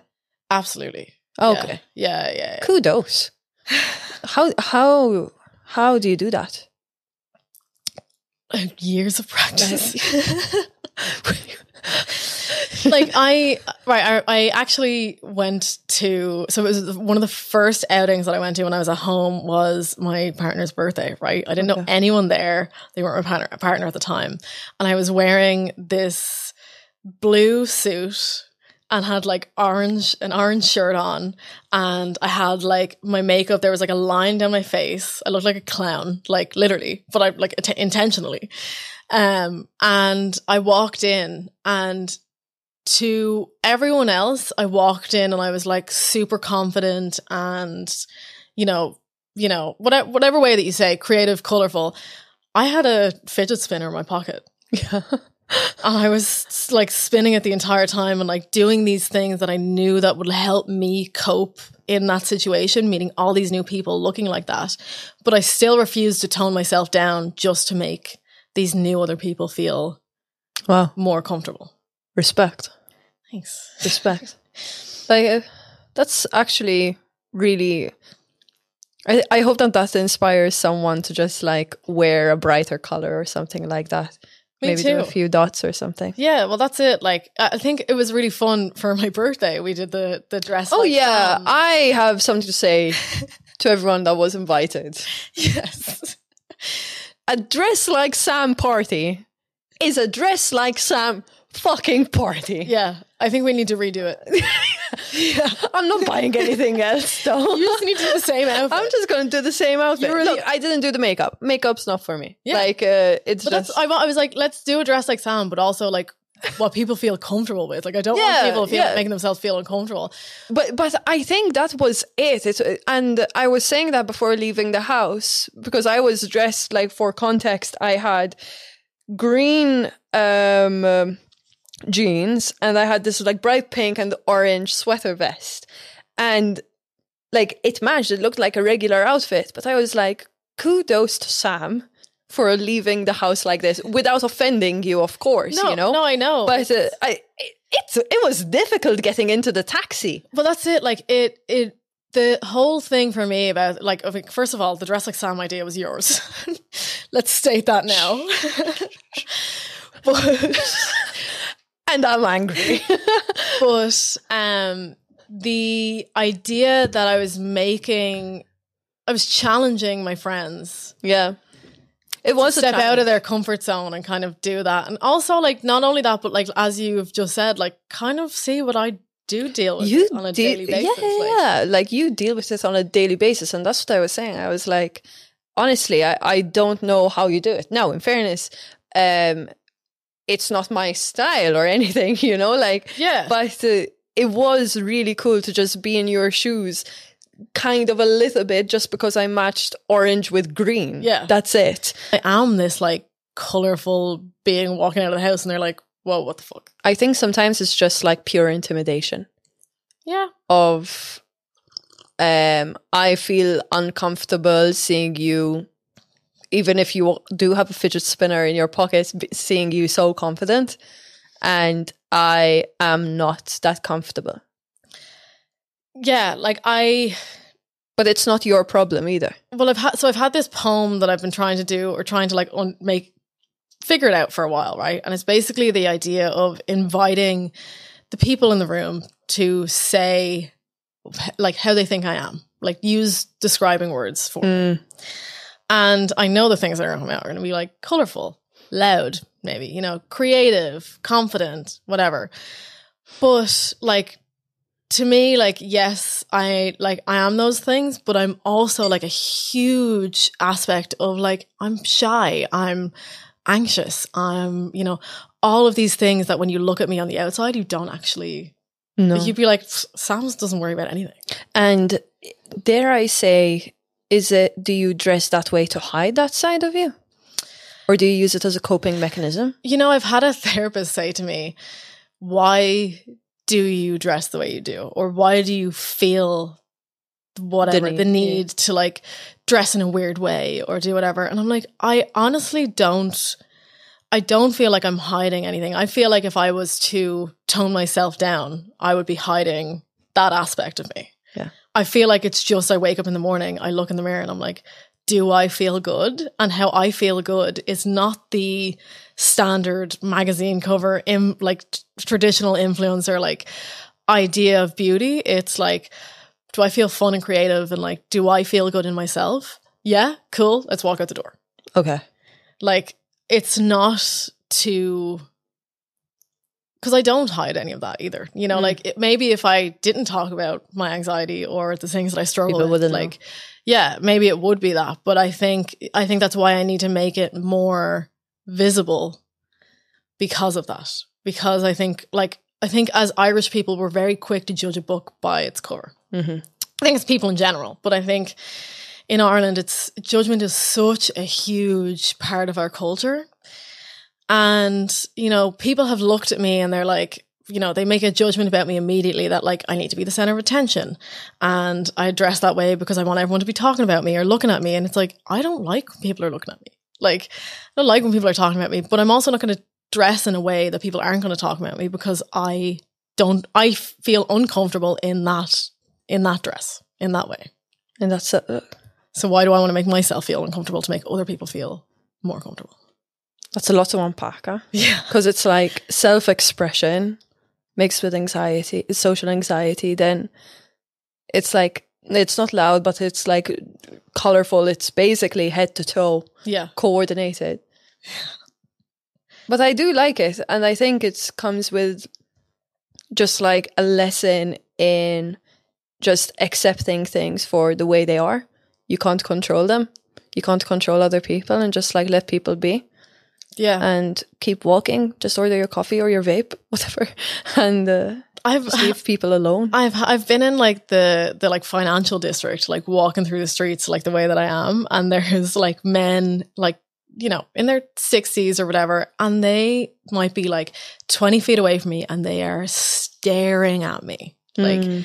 continuously walking towards me, Mhm. and I'm like sometimes I glance over and I look at them. Sometimes I know that they're looking at me, but I don't do anything. But there's also sometimes where I just meet their eye contact. And I look at them, and for the whole time that they're like walking past me, the two of us are staring at each other. And I'm like, how does this make you feel? And eventually they're the ones who are like, this, like, I'll look away because it makes Yeah. me feel weird that now I'm staring at them. Okay. It's funny. It's a funny You're a game to play. badass. You're a badass. That's basically it. That's all we need to fucking understand there. But I had to ask the questions because I'm sure that a lot of people are curious uh, about that sort of stuff. You were talking about your struggles. You said that the reason why you moved to Dublin was because you were struggling. Yeah. Uh, let's dive into that. What were you struggling with internally at that point in time? So I do think that I had been struggling since I actually moved to New York. Okay. I think that I moved to New York to escape. Not that I think. I know I moved to New York to escape Swords, and I thought that that was the issue, but really, like it was an internal thing that was happening. But it had got to my four years, and I was really, really struggling. I did not want to be here anymore. Like, but the thing was, I had been in so much therapy that I knew the things that I needed to do, you know? So I called out to my family and I was like, hey, like it, it was the first time that I actually had this conversation with them. I was like, this is how I'm feeling. I don't want to be here anymore. I was like, I, if I don't move home within the next month or so, I'm not coming home. Why did you think that home what was the solution, but what was that need for home for? So I had recently broken up with my partner in New York um, of two years, who was my support system. Okay. Um, a lot of my friends from in New York had left because of COVID and stuff like that, so I didn't really have a support system. I heard that New York was a ghost town during Ghost COVID. town completely, like- Completely. but and people stayed away. Like so, a lot of my friends who I would have leaned on, who I would have been able to talk to, were gone. Okay. And I was just at the point that I I knew that I didn't only need support, but like I needed to stop working. Like I needed to go back to basics and like Oh. learn how to feed myself. Hmm. Like I was going days in in bed. Like the only reason that I was getting out of bed was my dog. Yeah. Like and like I lived in an apartment, so I had to take her out three times a day at least. You know, like to go to the bathroom. So on my darkest days, like I literally would get up, walk outside the door, go to the patch of, gra- patch of grass outside the door, and walk straight back in.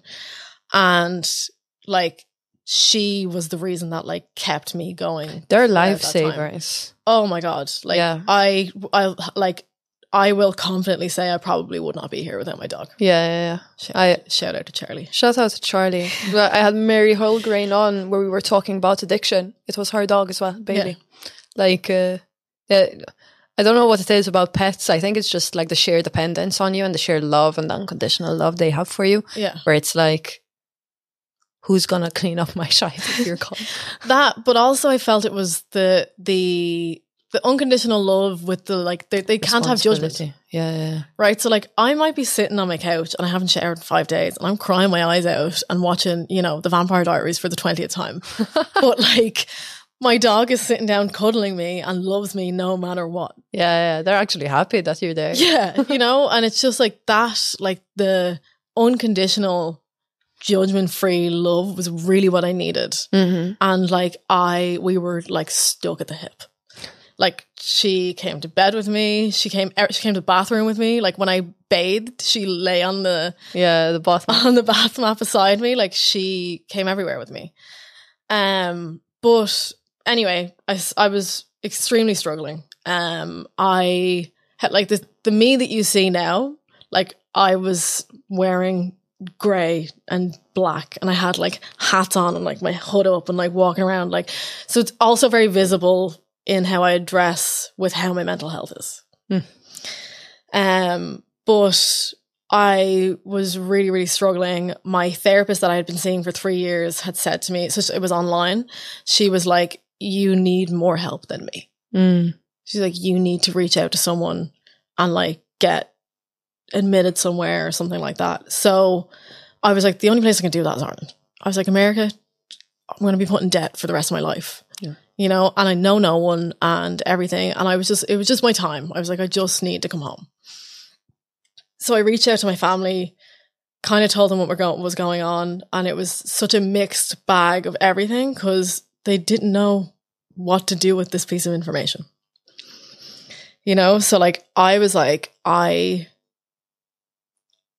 I want to die. Like I'm not doing well. I need support. And my mom would be on the other side of the phone and she's like, but you've built a life for the past four years there.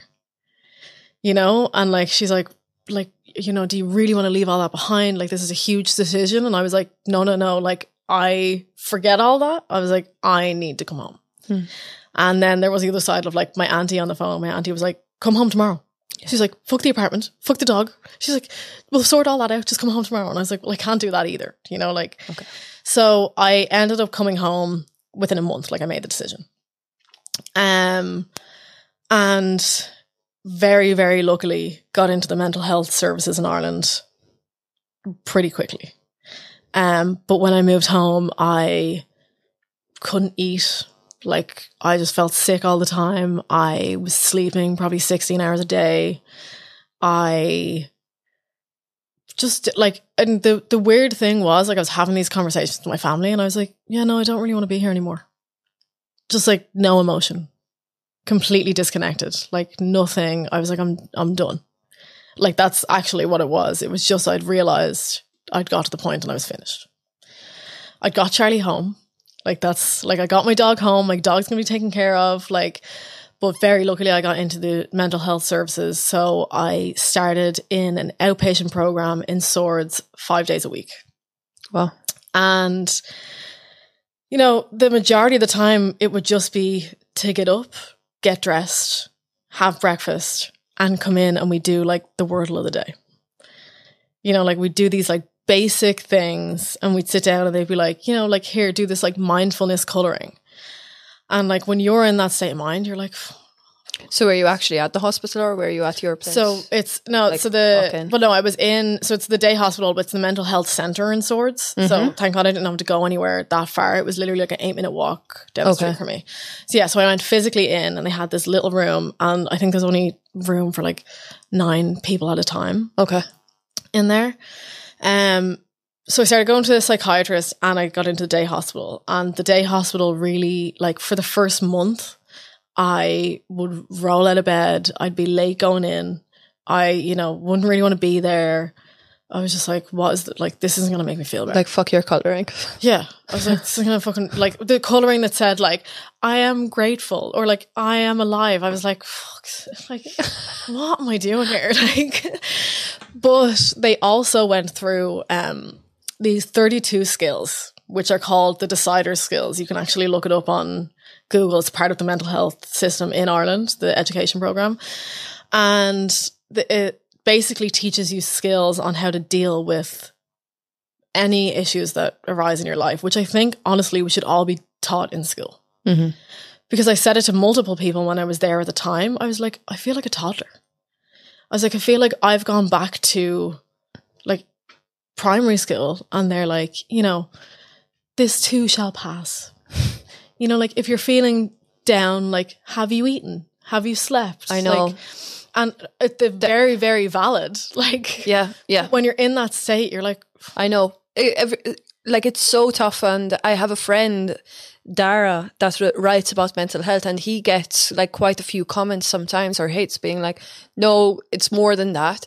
But what he's preaching is like, have you drank? Or are you dehydrated? Are you sleeping?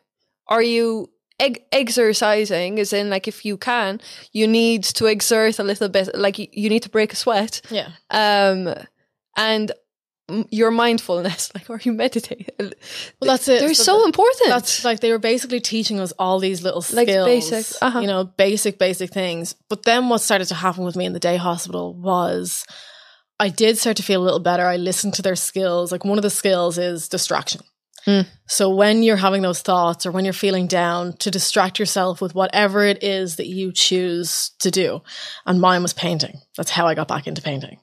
I was like, it's the only time where my mind is silent. That I'm only focusing on getting the paint in between the lines and like that's it. And I started painting all the time. And it was just like my therapy. And there was nothing more to it than literally just like it quiet my mind and I like did the painting. I was drawing like naked women, like in Sam style, you know, even in my darkest days.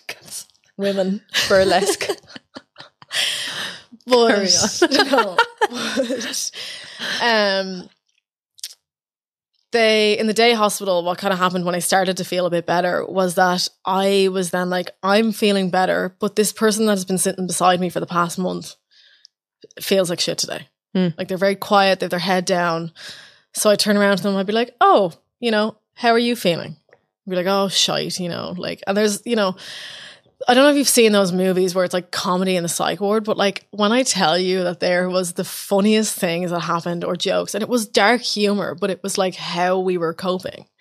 Like we were running across the road one day, and I was like, I was like, lads, like you are gonna get yourselves killed, and they were like, wouldn't be the worst thing, would it? I was like. But in those moments, it's like those people giggled for the first time and Yeah. you know? And there was those moments where we we all connected because we were all like we all feel this dark this hmm. darkness. No matter what way it is for us what shape it comes in for us we all feel like this. And immediately like we all connected. And on the days that I would come in with my hood up and head down, they'd have tea ready for me and be like, Oh, I got you like a gluten free treat, you know, like things like that. And it was the kindness that was shown within those moments that was huge. And what I had started to do was I had started to then help them. Hmm. As I mentioned earlier on, helping people is my, it feeds my soul. And I had said like, there was many jokes made by like, oh, Sam, like, are you one of the nurses here? Uh-huh. Like, because I was like, can I get you tea? Can I do this? Like, can I help out? And like, and I was, I really took on the role of like helping others, which in turn helped me. Yeah. In that time, got diagnosed with BPD, which is borderline personality disorder. What was that like for you?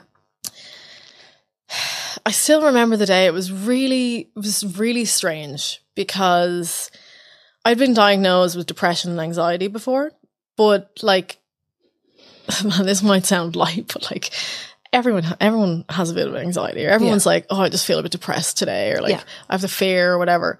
And when they said to me, they were like, "Have you ever heard of borderline?" I was like, "No." Like, and they were like, "Yeah, no, like your your diagnosis is borderline personality disorder." And they gave me this one sentence description, which I can't even remember what it was. And they were like, "That's your diagnosis." And that was the information that I was given about Okay. my diagnosis. Um, I have had to do all of the research myself. I've had to understand that these things that I would have just said were just me, were just, you know, how I am, are actually because of this disorder that I've been diagnosed with. And it's been hard because I've been continuously like, oh, that that's from BPD. Like that's it's not just me. It's not just a problem that I have. It's well, it is. They're both. They're it's they're both things. But it's contributed it's contributed to this diagnosis that I've been given that I'm like, okay, this is the reason. It's not there's nothing wrong with me. There's nothing you know, it's nothing I need to fix. It's like this is what happens and I it was just huge. It was I was like everyone has depression, anxiety, but not everyone has BPD. No, I think the moment that BPD comes into it or schizophrenia, any disorders that are heavily more serious, Yeah. it's just like, oh, okay, like you get that like shiver, you straighten up your back a little bit. You're like, oh, all right, how how am I going to take this information? How am I going to move forward with this? Because this doesn't go. I think um, I don't know if you're comfortable with answering this question, but like there is medication, Yeah. but it won't So what actually kick out of the way. Like, yeah. So what the doctor had actually said to me that day was, "We can give you medication, but medication doesn't really help borderline people." Mm. And I was like, "Okay, but right now, like at that point, I had been on antidepressants and mood stabilizers, Yeah. because they just put me on it the second I came in because they were like, we need something to kind of yeah, you need that temporary. yeah. Yeah. Um, but they had said to me like, you know, medication won't help. There's no studies that show that medication helps, Mhm. right? And like at that point, when you feel like you've done everything else, and someone tells you that medication isn't going to help you, you're like, Well, what is? Yeah, yeah. what's the point? Uh huh.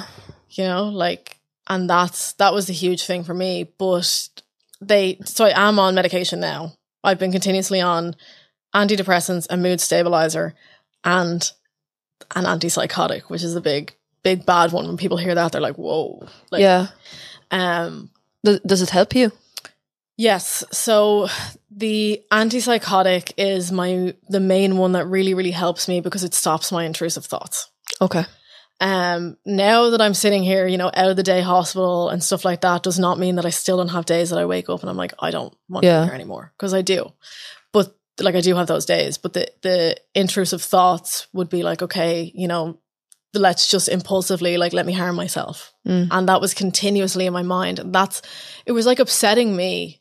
And like from an outsider's perspective i'm like i'm sitting down crying that these are the thoughts that i'm having as if it's like someone else in my mind telling me to do these things. And i'm so upset by it and so like i was so uh affected physically. Like you could have like i was like shaking hyperventilating like scared of myself. Um and they put me on the antipsychotic which helped and quieted those thoughts almost completely. Okay. Um, I'm glad they work for you in fairness because um, I think a common fear is not losing your light, but like uh, becoming a zombie, sort of. that, but also from a creative point of view, I have a friend who is schizophrenic and they refuse to take their meds because it takes their creativity away. Yeah. Yeah. And, you know, it's a, a, common thing is like, will I not take the meds and be creative or will I take the meds, be well Yeah. and not be. But the thing was for me, like that didn't happen. You know, Yeah, like that's good. I, I, I use my creativity as a resource, as a therapy. hmm Um, I think that's it. It's kind of like rather that you have to kind of not switch, but at what point do you get your creativity and make it a system and add it into your life where you don't paint when the urge comes? It's like, no, I ha- I gave myself 30 minutes this week. I'm painting. and not only that, I think a lot of creatives might use their creativity as only as a coping mechanism. Mm-hmm. So only when they're unwell and they're in crisis and everything, they'll paint. Yeah. But then when they're feeling well, aka when they're taking the meds, Mm. they're not going to do those things because they don't need the coping mechanism because they're not that low. Mm-hmm. Um, but another huge thing for me as well when I was in the day hospital, and I wanted to mention it here because it helped me so much, was that they kept referring to me as unwell. Instead of, you know, like I was like, I just got diagnosed with this huge thing, like it's you know, this the stigma around it and everything. They were like, You're right now, you're just unwell. And all of these sick. skills, Yeah. yeah, Yeah. and all of these skills will help you become well Mm-hmm. you know, and you can dip in and out of being unwell and well. But Mhm. like it was a huge thing for me because I was like, okay, that makes me feel like I can get better. Yeah yeah. Cause up until that point, I was like, oh, like, you know, I'm crazy. Yeah. And like, that's never, that's not going to change. Yeah. That's what it felt like, you know? So that was a huge thing for me. The unwell and well aspect of it really gives you hope and that, like, oh, I can be well or I can get better Do you get scared? of myself. Yeah. Yeah. Um, a, a huge part of borderline is that you can make you can be like impulsive. Mm. Um, and my my impulsive behavior I've identified really is like spending. Like I spend a lot. So when I'm manic, I'll be like, I absolutely need you know, haven't haven't bought like a five hundred dollar dress, but for that example, you know, like I'll be like, I absolutely need this, and because of because I'm manic, my mindset is like the money, like uh, it will, I'll it'll be fine. Yeah. Like I'll get the money back somewhere else, and I'll buy it, even if that five hundred dollars is the last amount of money that I have, euros. Mm. Yeah. Dollars. the ma- last amount that I have in my bank account, I I, will buy it. And like, not only with that, it's like impulsive decisions. Like, you know, uh, like Debbie, you annoyed me today. Like, I'm not friends with you anymore. Yeah. Yeah. And I'm cutting off. Everything. Yeah. Mm-hmm. Everything, but also like it's it's hard as well because you know the people that, which is why I like talking about it more because the people who don't know that I suffer with it are going to be like, "The fuck is wrong with Sam? Like she's after cutting me off." Mm-hmm. you know, because I was five minutes late for a coffee Yeah. or whatever. Yeah. Yeah. But the people who know that I have BPD, I'm able to go back to, circle back and be like, hey, Sorry. sorry about that. Like, I've now acknowledged this is what it is. Mhm. You know, it doesn't, it doesn't excuse it, you know. No. And I definitely like I do my best to make up for the certain things that happen. But yeah, like it does scare me because you don't have it's like you don't have control. Yeah. Yeah.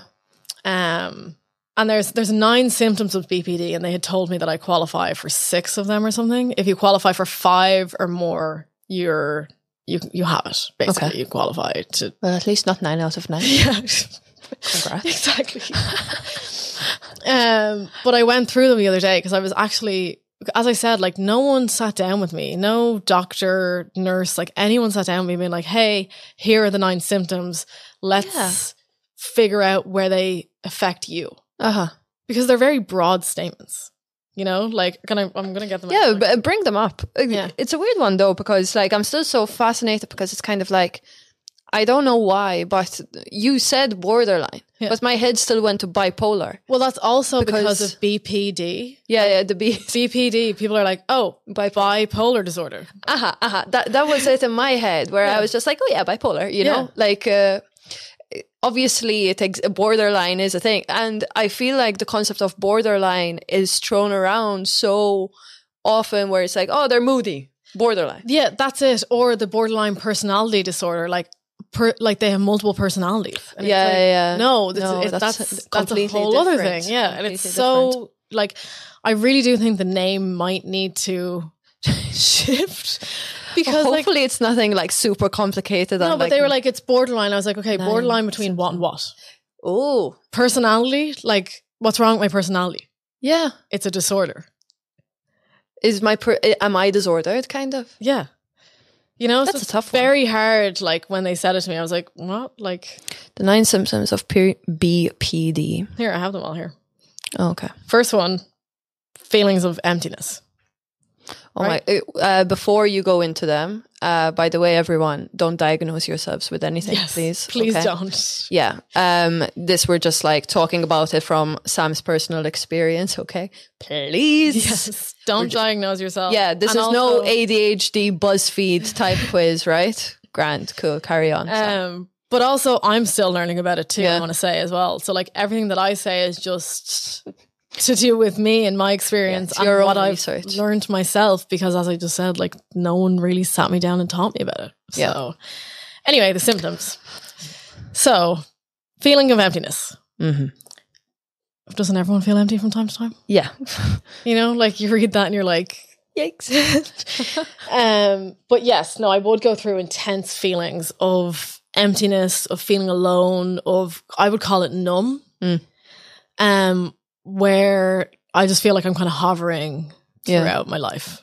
Like I don't have a lot of emotions, you know, which is opposite to what we were just talking about. But like, Yeah. there is there is modes where I'm just numb. Yeah. Okay. Um, wide mood swings lasting from a few hours to a few days, which can include intense happiness, irritability, shame, or anxiety. Okay.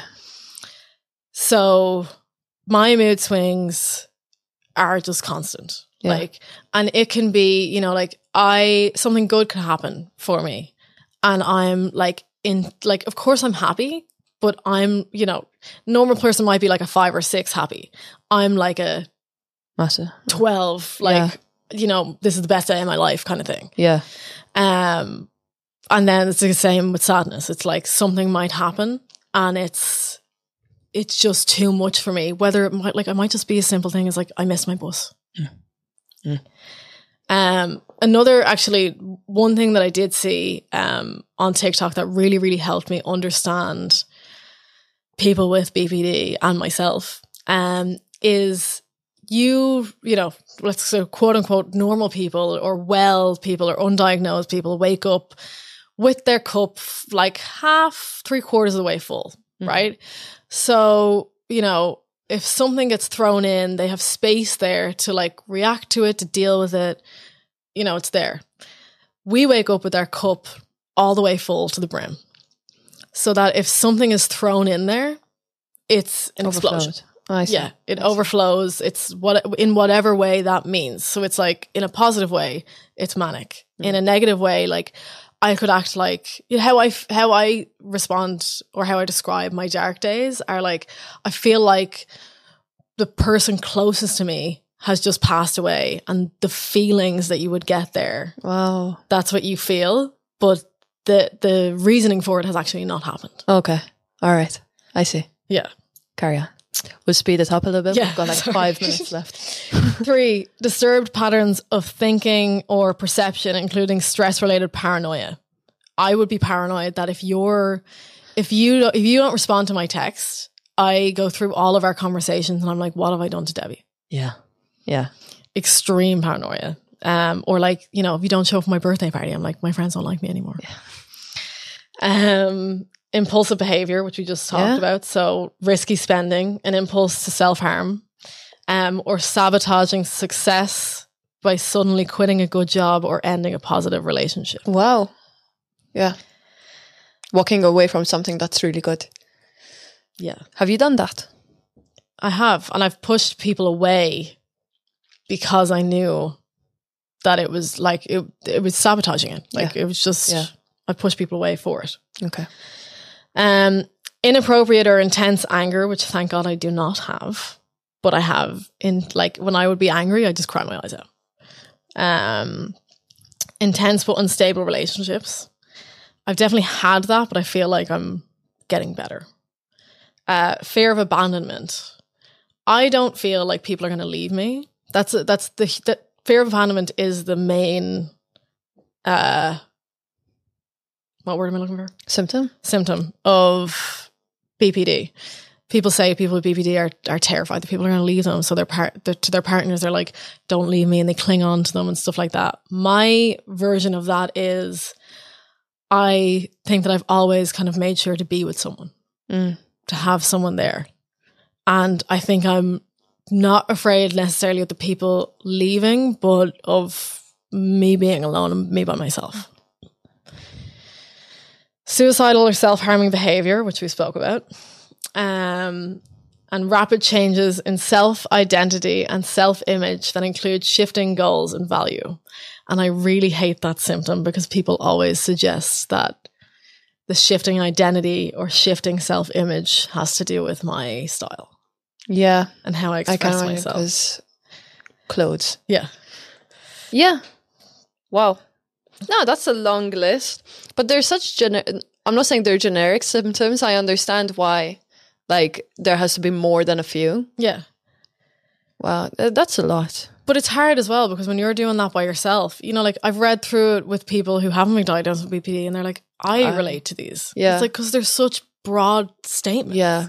Yeah. And it's been hard for me to be like, oh, when I have a panic attack because someone's five minutes late, like Mm-hmm. for a meeting. I think it's those extremities Yeah. that actually then that's why the professional needs to diagnose where it's like we all feel empty, we all feel that sadness, but what is the trigger? Yeah. You know? But it's like, you know, I, I would outcome? like for someone to pull me aside and be like, hey, you're having a panic attack because this person's five minute late because of your BPD, Yeah. not because of anything else. Not Yeah. because this person is, you know, not showing up or you've got the date wrong or whatever mm-hmm. it is. Like, It's it's just this thing and we can deal with it. yeah, it's like the separation of the brain and the mind. Yeah. because it's it's a tough one. It's probably what's going on in my head right now. Is like, am I my brain or am I my mind? Yeah. And it's a tough one, but like, I think it's just the beauty of like figuring out life, and you're fucking doing it. yeah. You're I'm doing, doing it. my best. Yeah. and Yeah. your best is getting you has gotten you already quite far, and I'm excited to see where you keep going, and. Yeah, you've done a fucking unreal job, Sam. Honestly, I'm so happy to have you in my life. And um I'm happy you're to in mine. Yeah, there you go. Go on. Like uh, I'll just bring you on whenever we need to talk about feelings and stuff. Yeah. Yeah, you'll just yeah, we'll just tag along in each other's life. But yeah, I think uh, I hope that whoever did listen to this get get or got. Sorry, my England is a little bit bad right now. Um, but yeah, I think you've done an amazing job at inspiring people and educating people on who you are and what you are passionate about. Thank you. Fucking keep killing it. Write a poem about me or something. I will. Thank you. I'll just break your heart first. I'll, pun- I'll punch you. All you tears. got to do is not show up for coffee. Sorry. yeah, yeah, yeah. True. I just won't show up for coffee or just like say that your cocktails are shite. and then I'll be on TikTok. There you go. Boom. Thank you everyone for listening. Thank you, Sam. Thank you.